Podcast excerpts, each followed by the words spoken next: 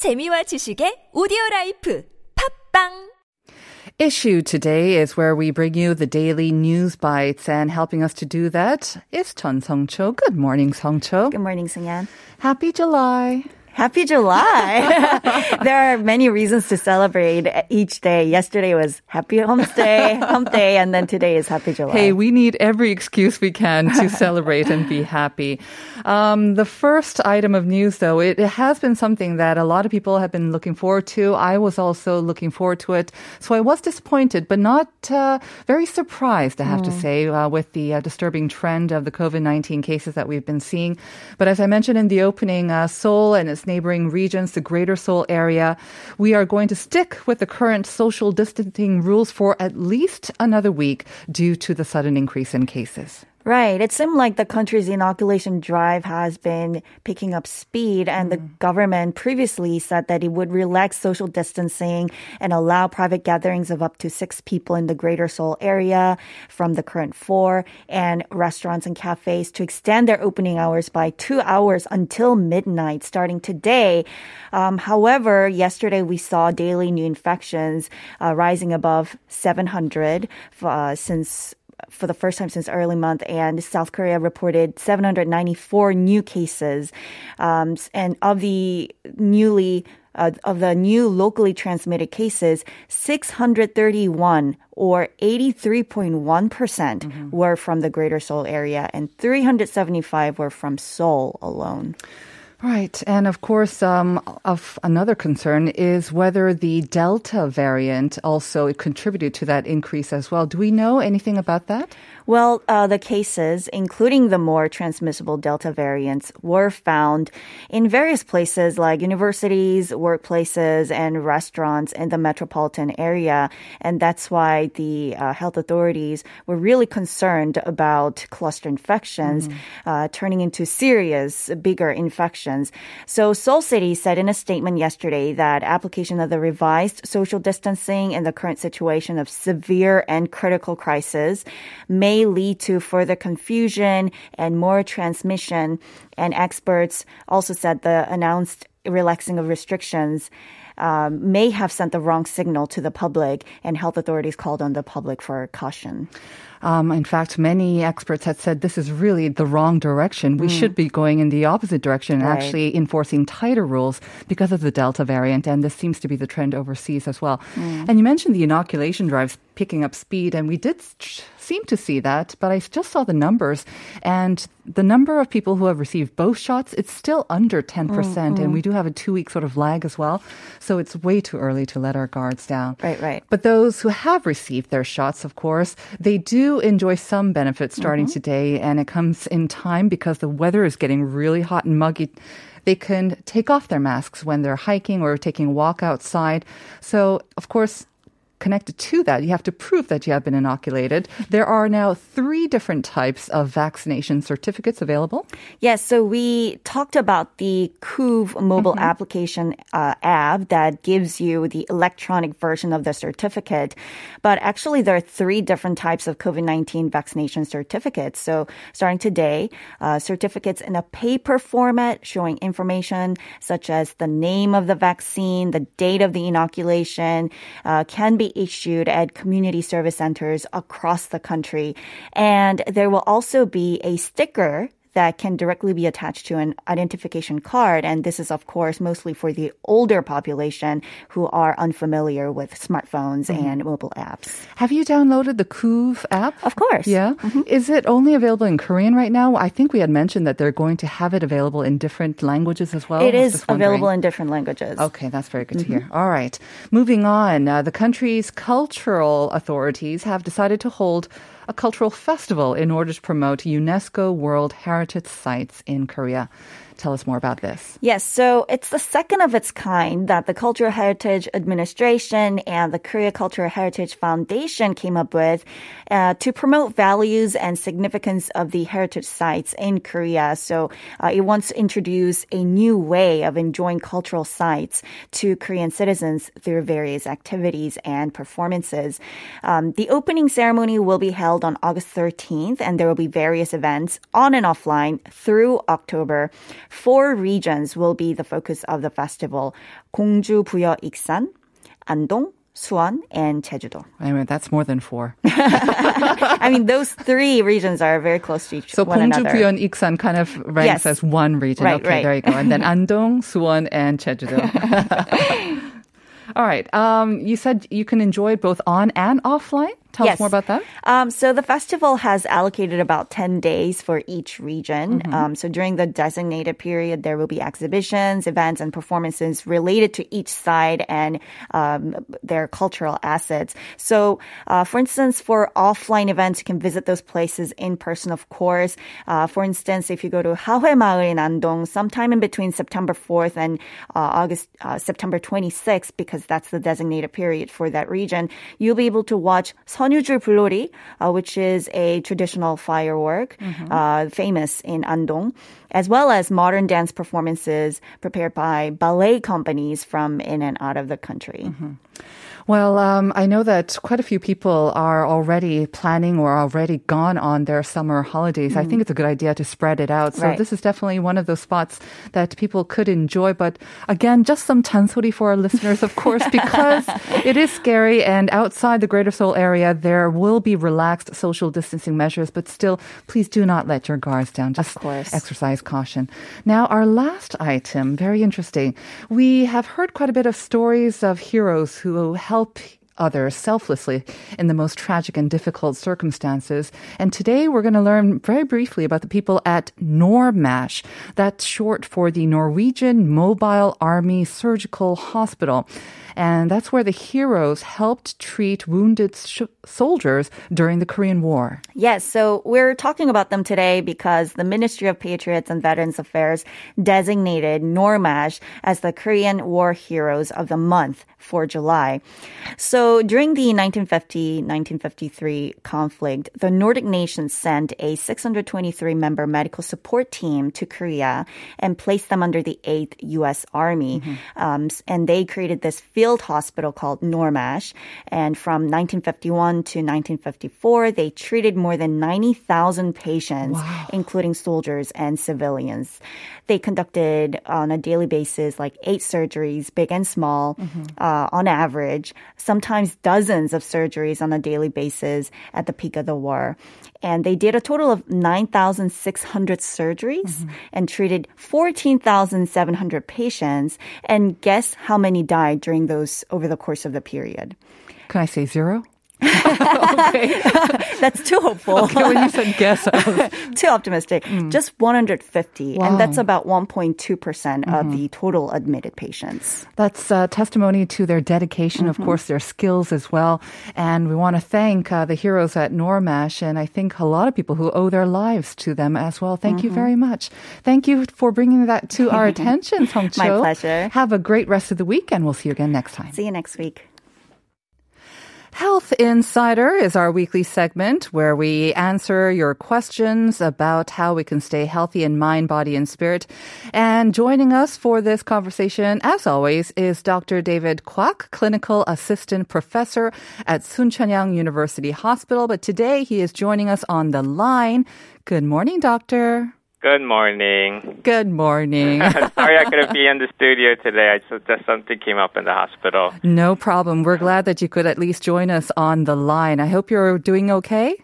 Yeah, I'm okay. Very good. All right. Well, let's start off with a question that we received last week from listener 1300. Let me just remind you of the question.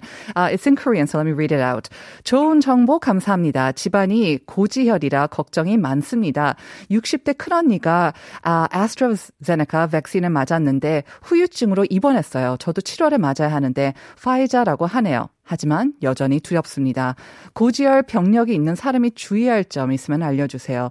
증상은 메스꺼움, 어지러움이고 둘째 언니는 채식주의자라 아무런 부작용이 부작용이 없었네요. 중요한 건 평소 식습관과 생활 습관이겠죠.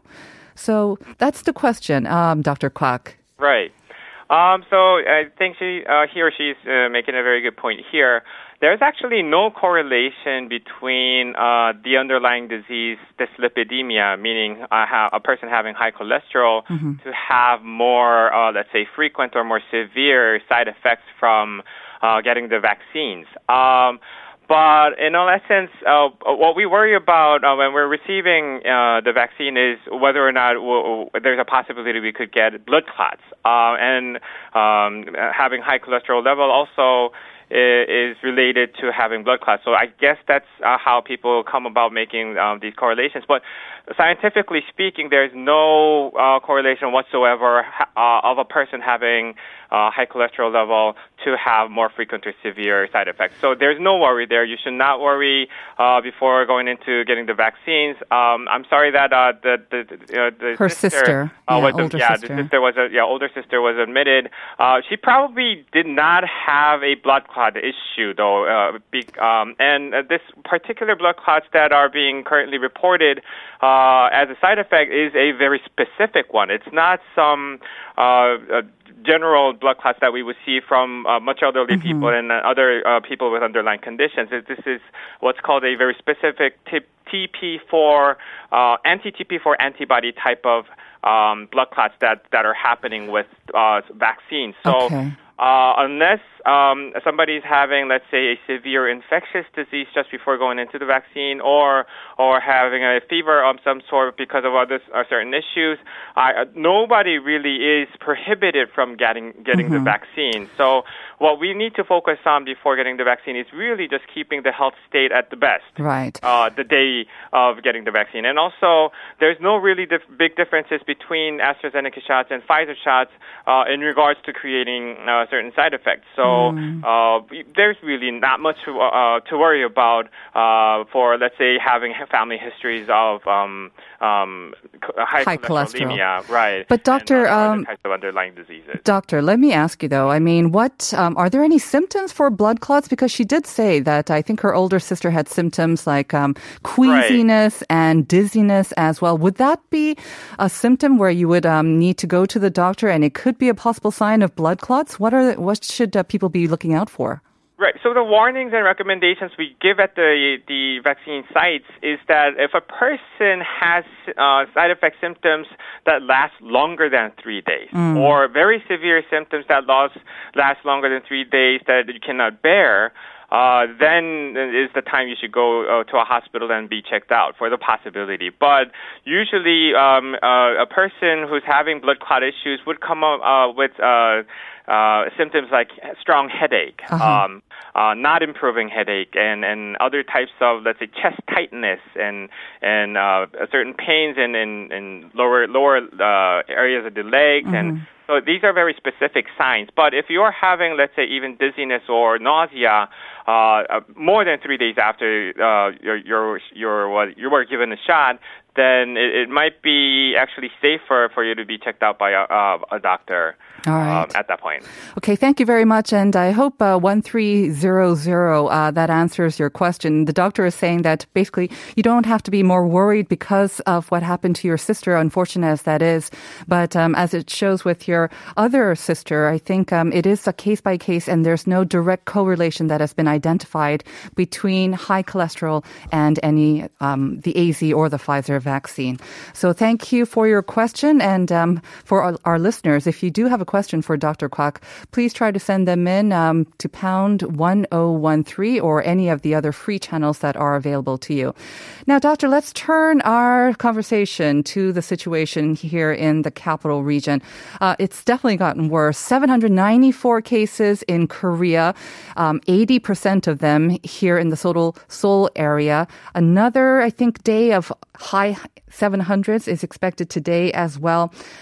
How worried are you? It seems like the, a lot of the experts um, coming out on media are once again sounding the alarm. Yeah. I am also personally very worried about the situation. Um, sadly, I think it coincides with the um, the vacation period also beginning Exactly. here Right. with the some uh, with summer um, summer weather and whatnot. Uh, but what we should be more worried about is uh, the complacency we're starting to get, as well as the Delta variants that is starting to uh, happen domestically. When those two joins the forces to attack us, it's going to be very tiresome. So we really need to, you know, remind ourselves of of going back to um, uh, keeping the so- strict social distancing. It's not the best time to really start uh, socially gathering and meet other people, come into physical contact with other people.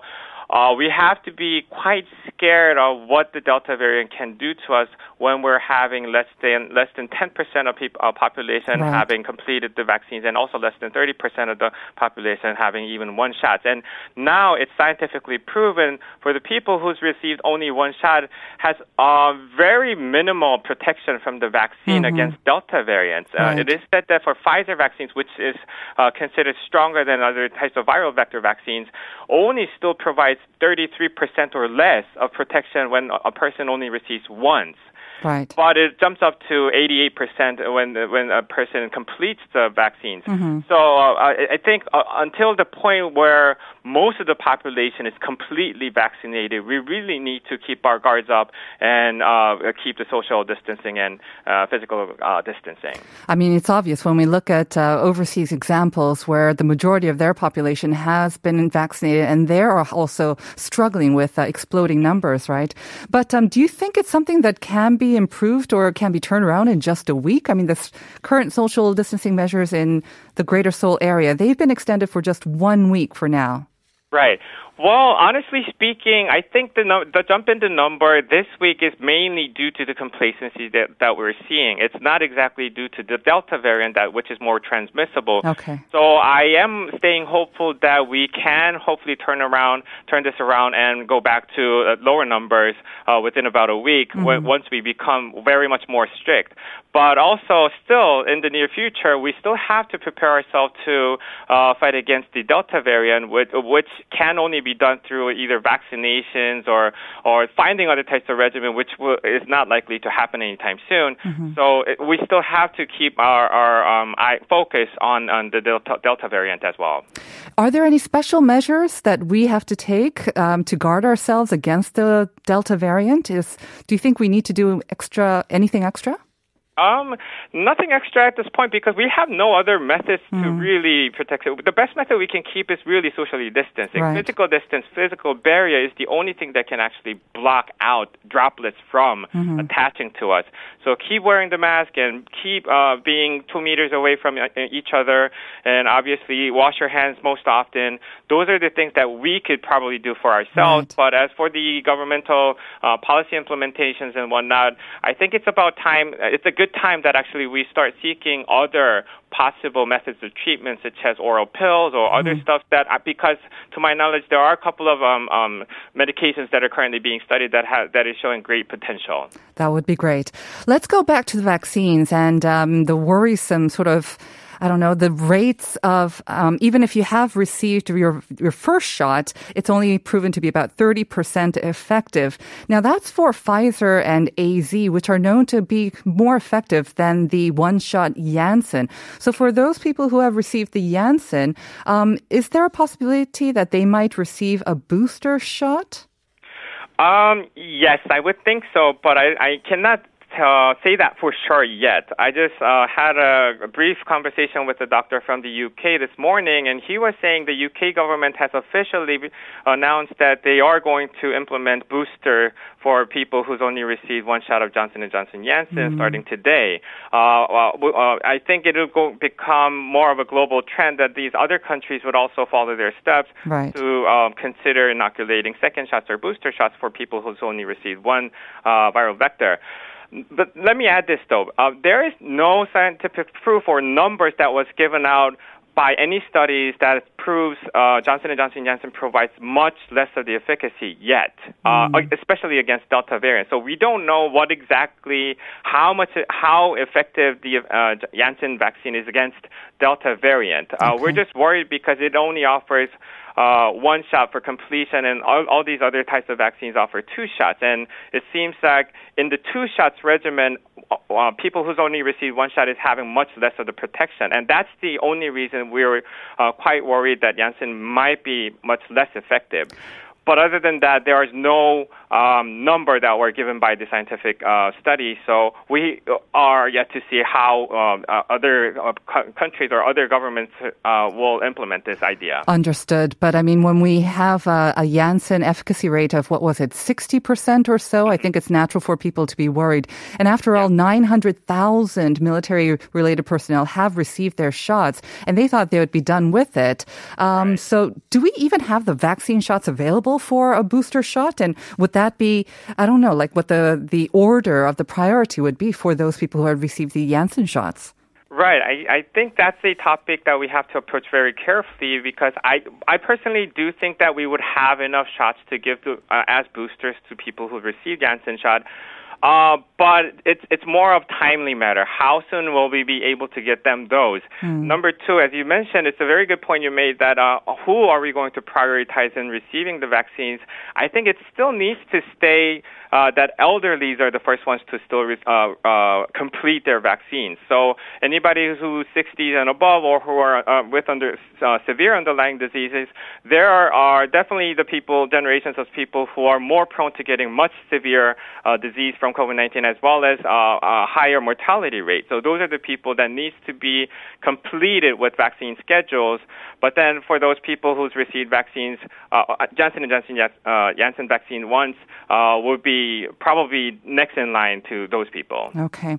Uh, one very quick question. I was just wondering, with the concern, the rising concern over the Delta variant, is all are all of the cases being tested, whether they are um, having that strain?